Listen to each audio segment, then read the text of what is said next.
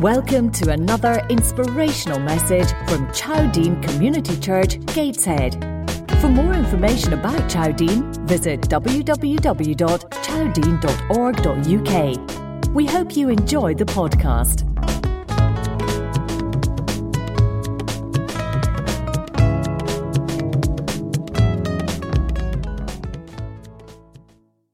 Um, now, before we go any further, uh, Malika is going to come and, uh, and read um, God's word to us, I think. Is that all right? Up you come. And uh, Paul's going to hold the microphone, uh, and uh, Malika will tell us uh, where the Bible reading is from as well.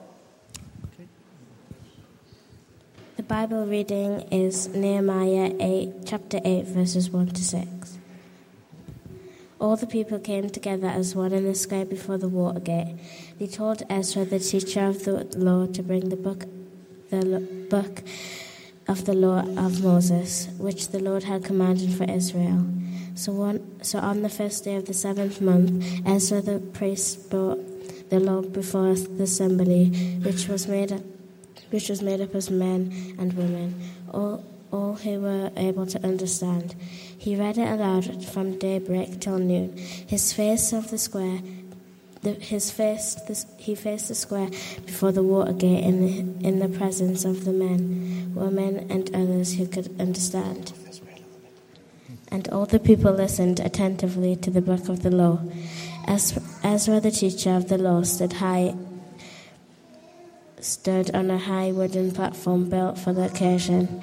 Ezra opened the book. All the people could see him because he was standing above them. And as he opened it, the people all stood up. Ezra praised the Lord, the great God, and all the people lifted their hands and responded, Amen, Amen. They all bowed down and worshipped the Lord with their faces to the ground. Excellent, thank you. Thank you very much. Right, let's, uh, let's pray again before we go any further, shall we?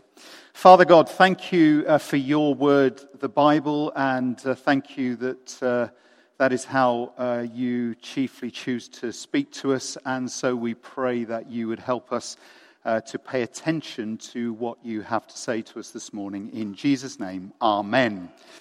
Right, we, I've got a bit of a quiz actually for you before we go uh, any further this morning. And um, so I've just got three questions. Uh, so listen up and see if you can get the right answer. Okay, so here we go. Number one How many of each type of animal did Moses take onto the ark? You can just shout out. All of them, okay? Anyone over here? None. Okay, well, let's, ju- let's have a look at the question. The question was, how many of each type of animal did Moses take onto the ark? And of course, the answer was none, because it was Noah. Yes, thank you for listening. Ah. question number two If a plane crashed on the borders of France and Spain, where would the survivors be buried? So, what do you think over here? Anyone? Okay, let's have a look at the question. The question was if a plane crashed on the borders of France and Spain, where would the survivors be buried? Well, of course, you don't bury survivors.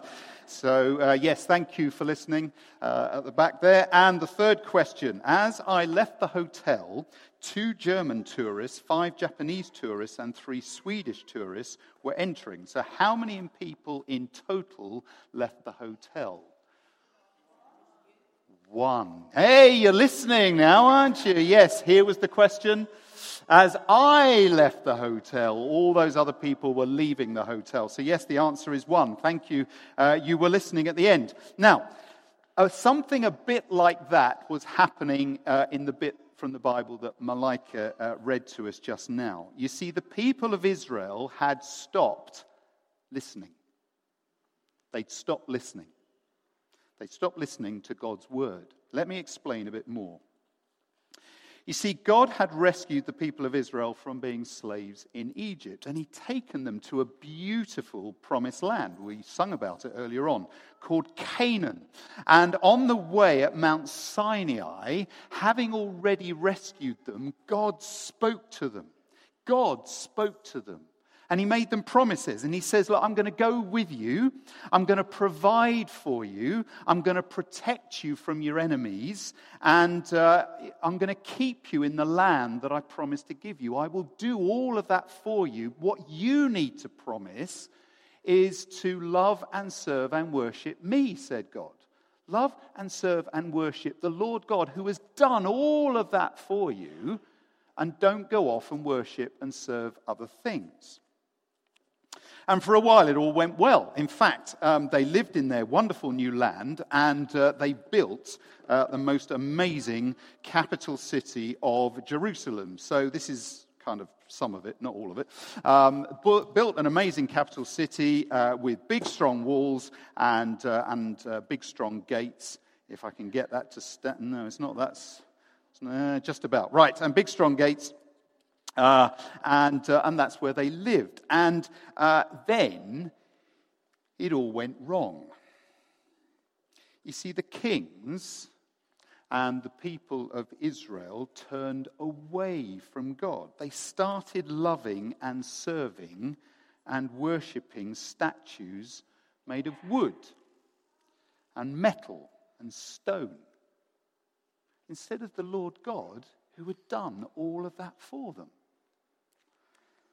And God warned them and warned them and warned them until eventually he let this huge army come along. And this huge army trashed the walls of Jerusalem, broke the walls of Jerusalem down until it looked an absolute mess. And they burned uh, the gates of Jerusalem. If I can get this one to stand up, which doesn't look as though it's going to do. Fantastic. And. Uh, and uh, the Babylonian army also took away uh, most of the people to their country, uh, took them away to Babylon. Hmm. But God hadn't forgotten about them. So many years later, uh, some of those people were allowed to return back to Jerusalem. And one of the people who came back was this fella here. I've no idea whether he looked like this, but just for the sake of argument, he looked like this. His name was Nehemiah, and he was one of the guys who came back. Now, Nehemiah was someone who loved God with all his heart, and with all his soul, and with all his mind, and with all his strength. And he hated the way that God's name had been dragged through the dirt by the people of Israel. And he'd heard about the terrible mess that the city of Jerusalem was in. And so Noah got the, uh, sorry, Nehemiah uh, got, back to Noah again. Nehemiah got the people of Israel organized, and to cut a very, very long story short, and despite some serious threats uh, that you can read about in the first few chapters of uh, Nehemiah, and despite being laughed at and being uh, attacked, they repaired the walls of Jerusalem. They put the whole thing back together again so that it was completely fixed and they did that in only 52 days, which is just a few weeks, isn't it? Wow. That's brilliant, isn't it? Talk over. That's it. That's all we need to think about, isn't it? Yep. Jerusalem had been trashed by the Babylonians. People have been taken away. People are back. Jerusalem has been repaired. That's it. Fantastic. Look, it's brilliant. You've got this amazing, secure place to live, Israel. But is that all God is interested in? Really? Is that it? Somewhere safe and secure and beautiful to live in? Is that all God is interested in? No, there's something much more important to God. You see, Nehemiah had rebuilt the walls, but God was about to start rebuilding the people. And do you know how he did that? By speaking to them. God rebuilt the people of Israel by speaking to them. Oh, he didn't say anything new because he had already spoken. What God had said was already written down. It was already written down for them. The problem was that they had stopped listening. God had already spoken, but they had stopped listening.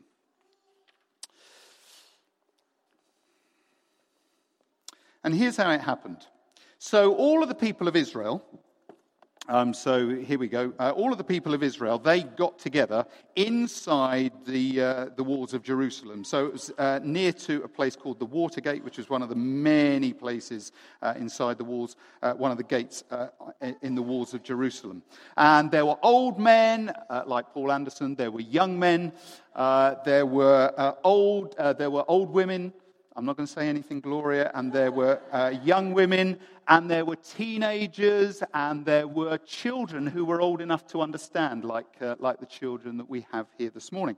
So they were all gathered together. So it was a bit like this service, it was a bit like an all age service. And meanwhile, the carpenters had a great big stage built. Um, and uh, the net best I can do is to give you a step ladder. So there we go. Great big stage that was built there. And uh, uh, along came a man called Ezra. So who would like to come and be Ezra for us? One of the kids. Who would like to do that? If none of the other children volunteer, Katie, up you come then. right. Okay, Katie, here we go. Here's your badge. Show everyone your badge that says Ezra. All right, and what I'd like you to do, this is, uh, this has all been, um, this has all been checked by health and safety and all those kind of things. Can you climb up here for us, um, up onto that top shelf there? Is that all right? Yeah. Yes? And if you fall, well, it's just dad's fault, isn't it? Yeah. Yeah, yeah okay, right.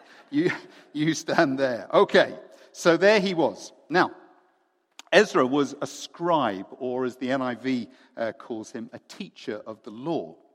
Uh, and um, so he was someone that the, the people respected um, who understood what was written in here. He, he understood the language uh, that uh, those few books of the Bible were written in, uh, and he understood what it meant. And the first thing he did was he opened the scroll. So, Katie, can you take these two handles at the bottom? Hold the handles at the bottom and unroll it a little bit. That's the way. Excellent. Okay. And he opened the scroll, and the first thing he did was he praised God. So say after me, Katie. Drop this down a bit so everyone can see you. Are you going to shout this? Big voice. You ready? Lord God, Lord God you are amazing. amazing. Yes, you've helped us. Rebuild. The city walls. You are amazing, Lord God. Yeah.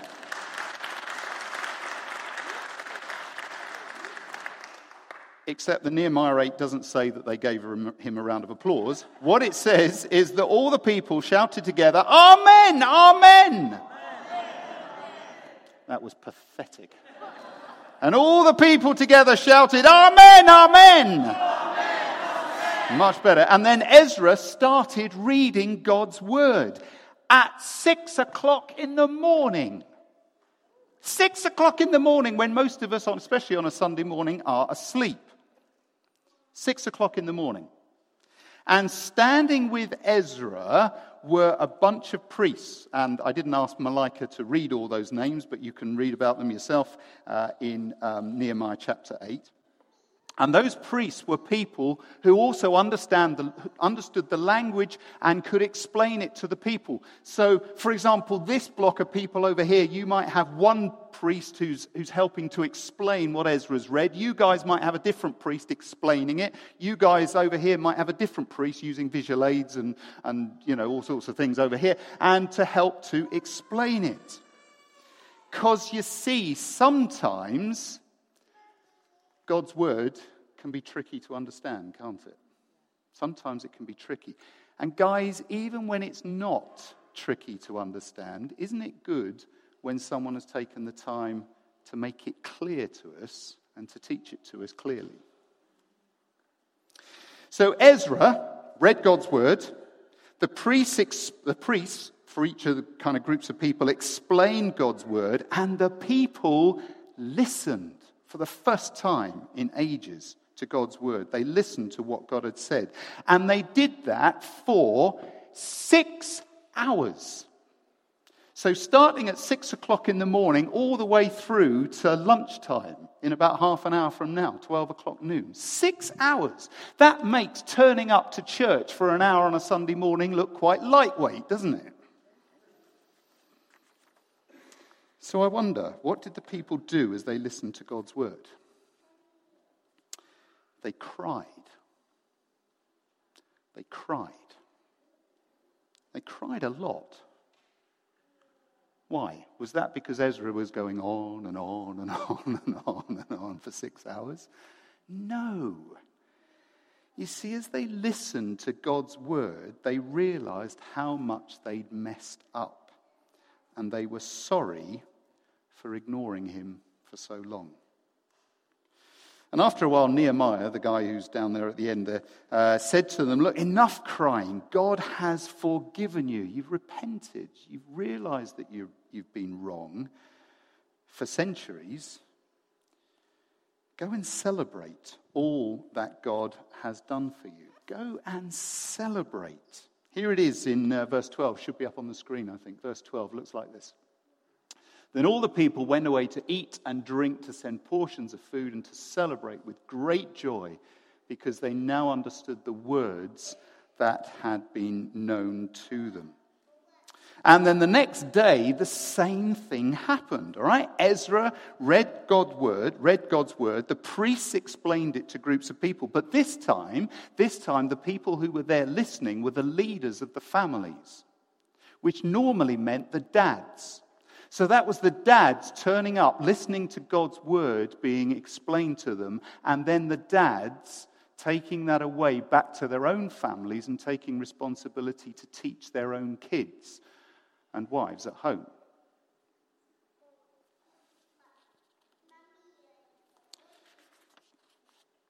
And the other thing that happened, and you can read about this if you, uh, if you read uh, later on today, chapters 9 and 10, is how the people made promises to God. You see, they'd listened to God's word being taught, they'd celebrated, but if all they do is listen to God's word being taught and then nothing changes, it's a bit pointless, really, isn't it? Remember that they had turned away from God as a nation. They had turned away from God. Individually, they had turned away from God. They'd been worshipping for, for decades, for centuries. They'd been worshipping statues made of wood and, and metal and, and stone. And they needed to turn back to God. And that's what they did. They turned back. You know, in the Bible, repent means instead of going this way, it means turning round and going in the opposite direction. They turned around. They made promises together. The men promised to only marry women who loved and served the Lord God, even if that meant waiting. The women promised to marry only men who loved and served the Lord God, even if that meant waiting. They all promised to keep God's special Sabbath day special for him and not work. They all promised to care for the poor. And they all promised to give back to God from what they earned. Right, let's give Katie a massive round of applause as she sits down. Thank you very much indeed. You managed? You can hold on to the Ezra badge for the time being if you like. So, what on earth has that got to do with us? What's a, a bunch of people uh, two and a half thousand years ago or so listening to the content of a, of a dusty old scroll that contained what probably was the first five books of the Old Testament? What's that got to do with us? Well, God has spoken. God has spoken. In what we now have as the Old Testament and the New Testament, the Bible. And that's where we find out what God is like. That's where we find out what God has done, and especially what he did in sending his son Jesus to die on the cross to take the punishment for your sin and my sin so that we can be forgiven for the times that we have turned away from God and served and loved other things. And it also tells us what God says is good for us and what God says is bad for us. He has spoken. And he's also told us in here what it is to be a follower of Jesus, what a follower of Jesus looks like. It's all in here, it's all in God's Word, the Bible. But we need to listen. So, kids, when you have the opportunity to come uh, here on a Sunday morning, or go to our church, guys, on a Sunday morning, uh, and uh, your Sunday uh, group leaders, your Sunday school leaders, or whatever you call them here, uh, teach you the Bible, then come expecting to hear the Bible taught to you. They've taken the time to prepare to speak, uh, to teach you from the Bible. So come along, prepared to have a great time and to have fun and play games, but also uh, to listen to the Bible. And parents, it can be really tricky, can't it? Uh, finding a time to uh, read the Bible with our kids at home. I know we've found that really difficult as our kids have kind of grown up. It's tricky to do that. But your Sunday group leaders only have them for what, an hour or two on a Sunday morning? As parents, we have them at home for a lot longer than that, don't we? And for all of us, it's really tempting, especially in our culture today that has basically chosen to reject what's in here. Our culture has rejected this. It's really tempting to listen to the people out there and to listen to the BBC and to listen to social media than it is to listen to this sometimes. So let's make God's word central to our lives. God has spoken, it's here. We need to listen. Let's pray as I hand back to Paul. Father God, thank you that you have spoken and that we can listen to you from the Bible. Help us to want to hear you speak to us. Help us to be like those people in Nehemiah's time who listened and who turned to you. In Jesus' name. Amen.